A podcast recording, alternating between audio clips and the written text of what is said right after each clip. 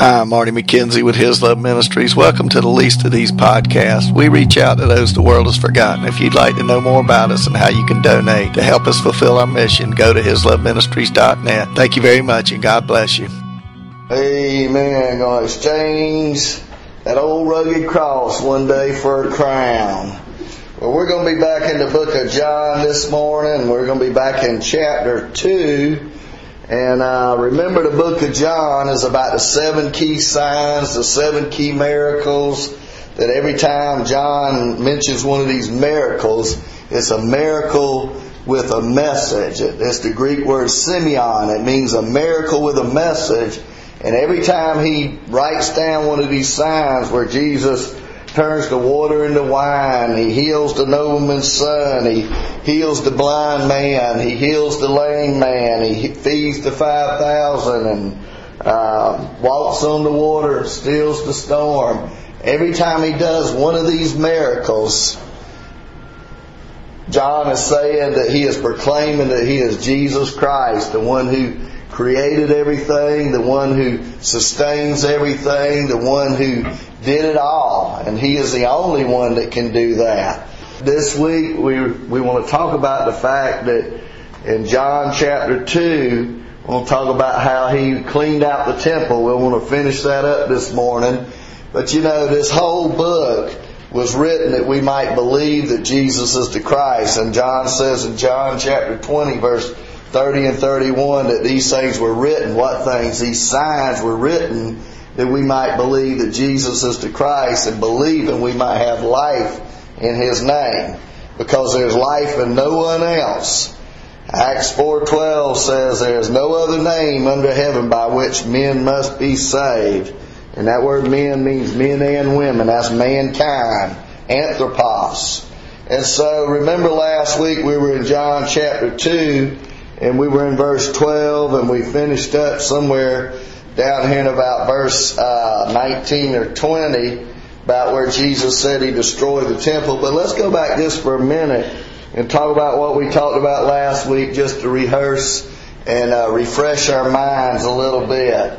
Remember in chapter 2 verse 1 through 11 Jesus performed that first miracle of changing the water into wine and he did that that we might know that he was the source of life, that he was God over nature. He was God over time because only God can take water and turn it into wine.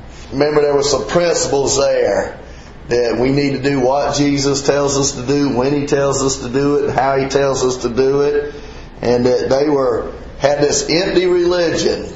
And Jesus said that I am the way, the truth, and the life. He's the only one that can save us and forgive us. And so as we got to verse 12 through uh, about 20 last week, we saw that Jesus went into Jerusalem during the Passover of the Jews, and during that period of time, the every male was required to go up there every year, and they were required to bring those animals because the Passover was that time that would be this coming Friday every male would bring these animals and they would be required to sacrifice these lambs and all these animals because it was a picture of what Jesus Christ would do. And it was a picture of looking back to when Israel came out of Egypt. And they had to put that blood up there on the top of the doorpost and the lintels. And the death angel passed over. Jesus passed over. But everyone that didn't believe in the blood, they were the firstborn in that family were killed. That was the time that Jesus delivered them out of the bondage under Egypt. And it was a picture of, Egypt's always a picture of sin. And he was going to take them to the promised land, and the promised land is a picture of the life that we can have in Jesus Christ. Here on earth, that joy, that peace, that abundant life and God was delivering them out of that sin and delivering them out of that bondage. And the Bible says that whoever commits sin is a slave to sin. And so that's why people today, they get addicted to drugs and get addicted to all kinds of things. And we have a sin problem. It, it starts out as a, as one thing and it ends up being a habit. And then it ends up being an addiction. And so as we get to this section, we saw that Jesus was God because He was the one that had the authority. He was the one that had the ability to come in and clean out the temple because He had a holy zeal for God's worship and God's house because Jesus is God. And so he came in and he cleansed the temple. He kicked out all the people doing business. And remember, they were charging these exorbitant prices. They were ripping people off. They were charging 20 or 30 times the normal cost for an animal. And then the people would bring that perfect animal in there that was required for the sacrifice. And guess what? The people would say, oh, that animal's not good enough. Here, we'll sell you one of ours. And then they had to exchange their money because they had to have a particular coin that was more pure that the Jews used to give it a, a uh, sacrifice at the temple. And they would exchange that money and they would charge them exorbitant rates for that also. And so Jesus made that whip of cords and he drove the animals out. He overturned the money tables. And then he told them to take the doves out because he didn't want to turn them loose because they would have got away and then he would have been considered, I guess, causing them a loss of some kind. And so he says in verse uh, 18, or excuse me, 16, do not make my father's house a house of merchandise. And then his disciples remembered that it was written, zeal for your house has eaten me up. And then verse 18, the Jews answered, remember every time John, just about every time John uses the word Jews, he's talking about the powers that be, the Pharisees, the Sadducees, the ones that had their own religious system that uh, had made up all these laws and all these things and said you got to go to heaven by doing this and doing that. And Jesus came in in Matthew 5 and said that, you know, I didn't come to destroy the law, but I came to fulfill it. In other words, you don't have the law because he says my yoke is easy and my burden is light. And he says y'all have added all this stuff to what God intended and man can't even keep the law that God gave originally because God gave it to show us that we needed a Savior because we couldn't keep it on our own. And we can't, definitely couldn't keep all the stuff that they added to it. And so they said, what signs do you show us since you do these things? These folks were always wanting a sign, weren't they? Always wanting a sign. And so Jesus answered verse 19 and said to them, destroy this temple in three days, I will raise it up. He gave them the same answer he basically, they asked a, pre, uh, a little bit later on. They say, you know, what sign will you give us? He says, I'll give you the sign of Jonah in the whale. Jonah was in the whale three days and three nights, and then he, he came out of the whale, and he says, So shall the Son of Man be. Basically, he does the same thing. He says, Kill my body. And he's talking about destroying this temple. In three days I will raise it up. And the Jews didn't really understand. They said, It's taken 46 years to build this temple. Will you raise it up in three days? They thought he was talking about destroying this temple complex that they had been working on for 46 years. But it says in verse 21, but he was speaking of the temple of his body. Therefore, when he had risen from the dead, his disciples remembered that he had said this to them, and they believed the scripture and the word that Jesus had said. So Jesus is God because he had the authority, the zeal, and the ability to clean up his temple, God's temple. Jesus is God because he is the only one that can resurrect himself from the grave. And then thirdly, we'll look in verses 23 through 25 this morning and we may get into chapter 3 a little bit. He says, Now when he was in Jerusalem at the Passover during the feast, many believed in his name when they saw the signs which he did. But Jesus did not commit himself to them because he knew all men and had no need that anyone should testify of man, for he knew what was in man. So the third reason Jesus is God, because it says here that many believed in his name. And usually when it talks about believing in his name, a lot of times it's talking about really truly being saved. Because in John 1 verse 12 it says, To as many as believed in His name, to them He gave eternal life, the right to become the children of God. But here, these people are believing because they saw signs and they heard what he had to say, and but they were just kind of uh, believing because of what they saw. You know, today there's a lot of times people will believe for just a little while. They will believe and they like what they see and they like, you know, the idea of being in a church. They like the idea of, you know, going to heaven. They like the idea of, you know, coming to church and singing the songs and doing all the things. But, you know, Jesus told a parable about four souls, four seeds. And it said that the one, the, the word was preached and the soul was basically, the soul didn't receive it because it wasn't interested in the gospel. They never heard it. And so the seed, the soul never sprang up anything from it. And there was a second one and he said that, that it grew for a little while, but it had no root in itself and it never bore any fruit because when the cares and the riches of this world came, they walked away. In other words, some people believe for a little while until they find out they decide they like this world with the cares and the riches of it more than they want to trust Jesus. Because what did Jesus say?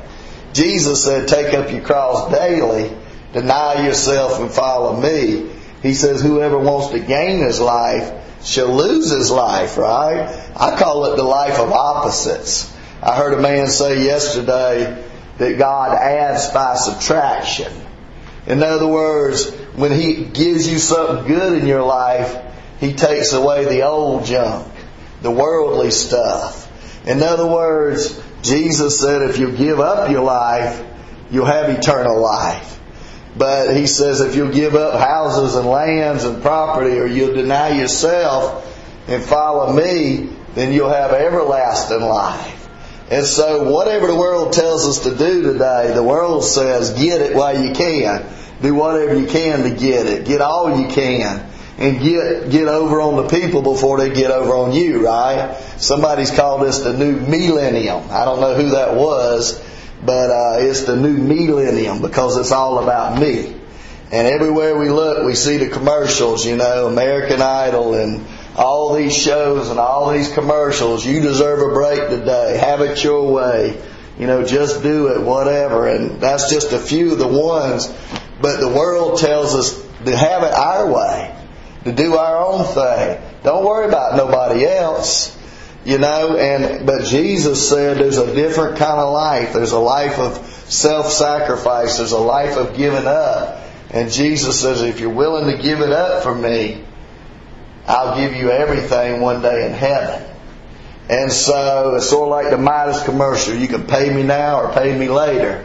You know, you can either have it all now, think you're getting it all anyway, and end up in hell one day, or else you can be willing to give it all up and one day you get it all in heaven because the Bible says that we've been blessed with every spiritual blessing, that we have all His riches in the heavenly places, and one day we'll be heirs and joint heirs with Jesus Christ. So because of the cares and the riches of this world, people walk away from Jesus because they realize that they want the stuff of this world more than they do Jesus, and so they never really truly trust in Jesus. They have a little bit of, you know, belief for a while. And then there's another group that because of the persecution of the word, what do they do?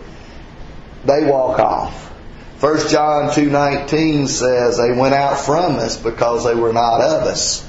Had they been of us, they would have no doubt remained with us but they went out that it might be made manifest or evident that they were never of us. And so the last one, you remember in John 15, Jesus says, I am the vine and you the branches, and if anyone abides in me, he will bear much fruit.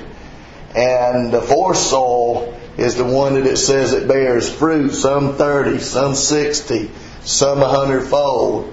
But the Bible says if there's no root, there's no fruit. Now that's not not exactly in the Bible, but that's how you sum it up. If I cut a branch off the tree out there, it's going to die, right? If it's even if it's got a little apple or a little pear or whatever it's got or a blossom on it, it's going to die. And the same thing, Jesus says, without me you can do nothing. The people that walk off are the people who never really truly believe. And if you remember later on, Jesus, it comes to a time where Jesus starts getting serious about his ministry. And he starts telling them about how he's going to go to the cross and how he's going to die on the cross for their sins. And he tells them that they're going to have to give up their houses and their cars and their, their families. They may have to give that up. He's just saying you got to be willing to be able to give that up if I call you to. But he says if I, you give it up, I'll give you a hundredfold in the kingdom. But you know what? He said he tells these folks he he starts telling about how they'll have to eat his flesh and drink his blood. He's not really talking about you know cannibalism, but what he's saying is you'll have to deal with the things that I've dealt with in this world. You'll have to go through the problems I've gone through. You'll have to suffer. You'll have to have all these things that I'm going through today. You, you, you'll have to suffer some of those things because the Bible says all who desire to be godly in Christ Jesus will suffer. But it also says that the suffering of this world is not worthy to be considered with the glory which we'll have in heaven. The Bible says that that one seed produced fruit. One out of four. And the Bible says narrow is the way, strait is the way that leads to life, and few there be that find it. There's only one way. It's Jesus Christ, Him alone. Ask Him to forgive you. Ask Him to save you because He died on that cross, died in your place, and died for your sins. But most people say, well, I got to do something to get into heaven. I want to work. I want to get baptized. I want to do this. I want to do that. But Jesus said it is the gift of God, not of works, lest anyone should boast. It's by grace through faith. Jesus realizes later on, he tells these folks, and they all start to leave. And you remember what happens? Jesus looks at the disciples and he says, Will you leave me too? I mean, Jesus had crowds and crowds and crowds of people following him everywhere. Everywhere he went, they were all following him. And all of a sudden, he began to get serious about the faith. Tell them what the Christian life was all about. And they all began to drift away. These are the very same people that believed in his name. Because they only believed superficially because they wanted all the good stuff Jesus had. They wanted the things they saw. They saw. They wanted the food. They wanted the all the miracles, the sight, the healings. They wanted all the things that Jesus had for them, the good stuff, but they didn't want none of the tough stuff. Later on, Peter says, that same day, he says, Peter looks at Jesus and he says, To whom will we go? You have the words of life. You're the only one. We're not going anywhere, Jesus. We know who you are, even if it costs us everything. We're still going to follow you. Was that old song, uh, though no, none go with me, I still will follow, you know, and, and, and I love that song because sometimes we feel like we walk in that road along. But here it says, many believed when they saw the signs which he did.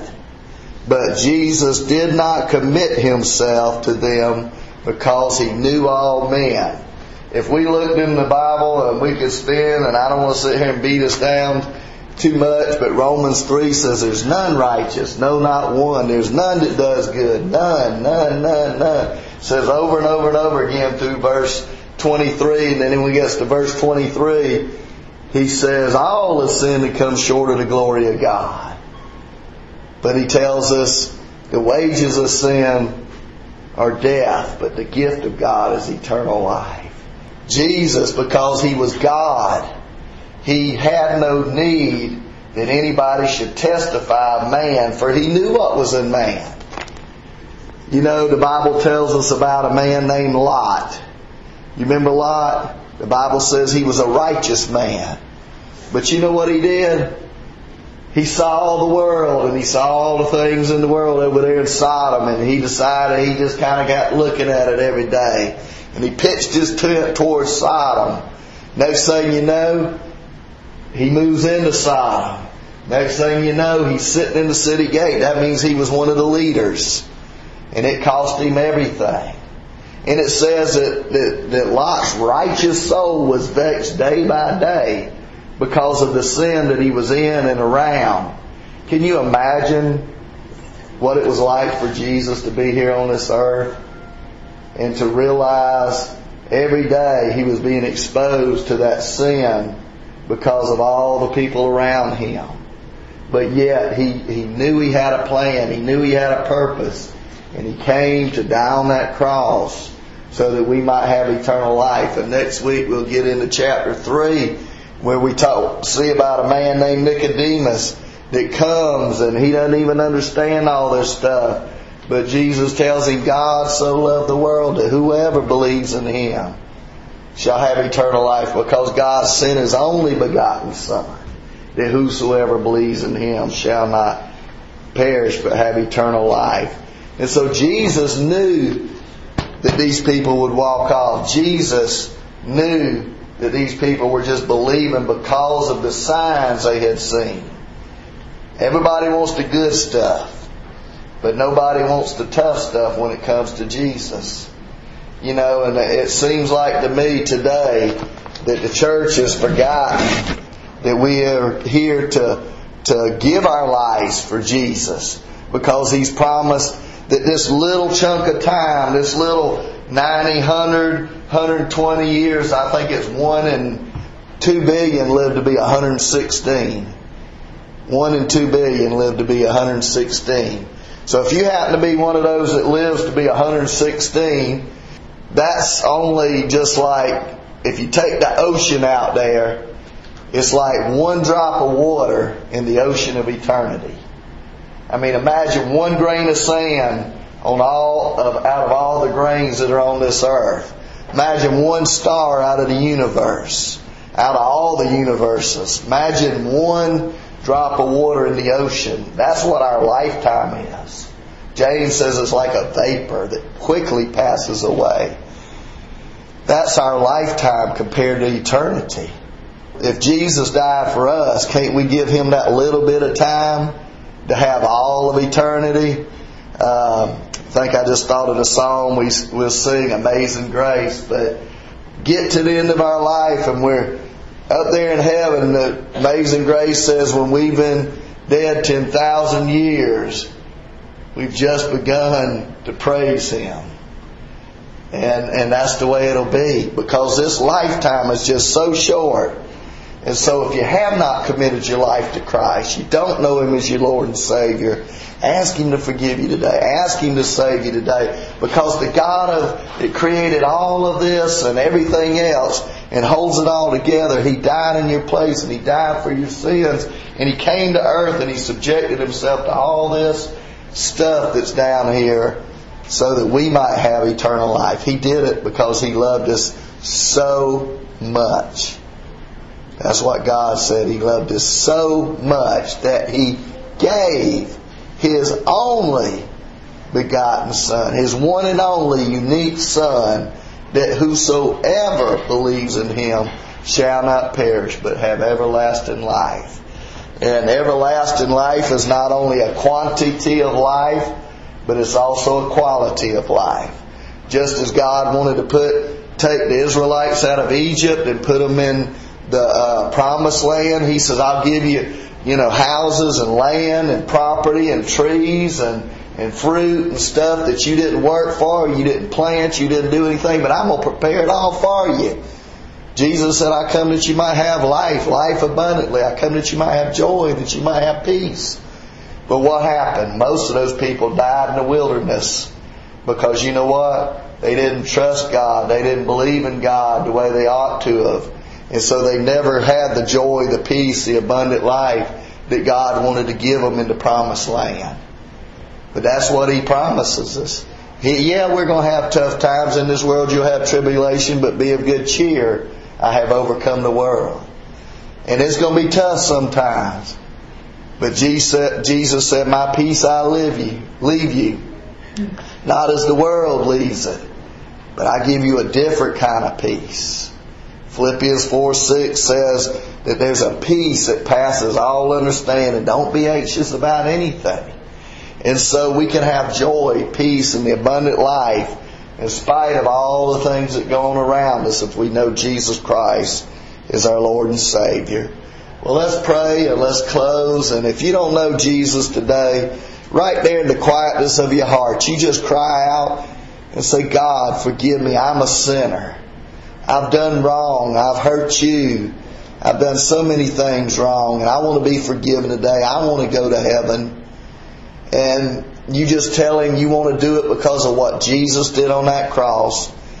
That you realize that he died in your place. He died for your sins.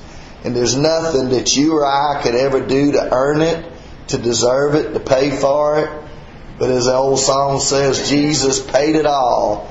All to him I owe because sin had left a crimson stain and he washes us white as snow. And you tell him today, and if you truly believe that he did that, and he heard your prayer, and he, he took, you took him at his word, that's called faith. The Bible says without faith it's impossible to please God. So if you believe that he heard your prayer and answered it, then you tell him today, thank you. Because if you did that today and you truly meant it and truly believed it, he says, Whoever believes in me shall have eternal life. In Jesus Christ's name we pray. Amen.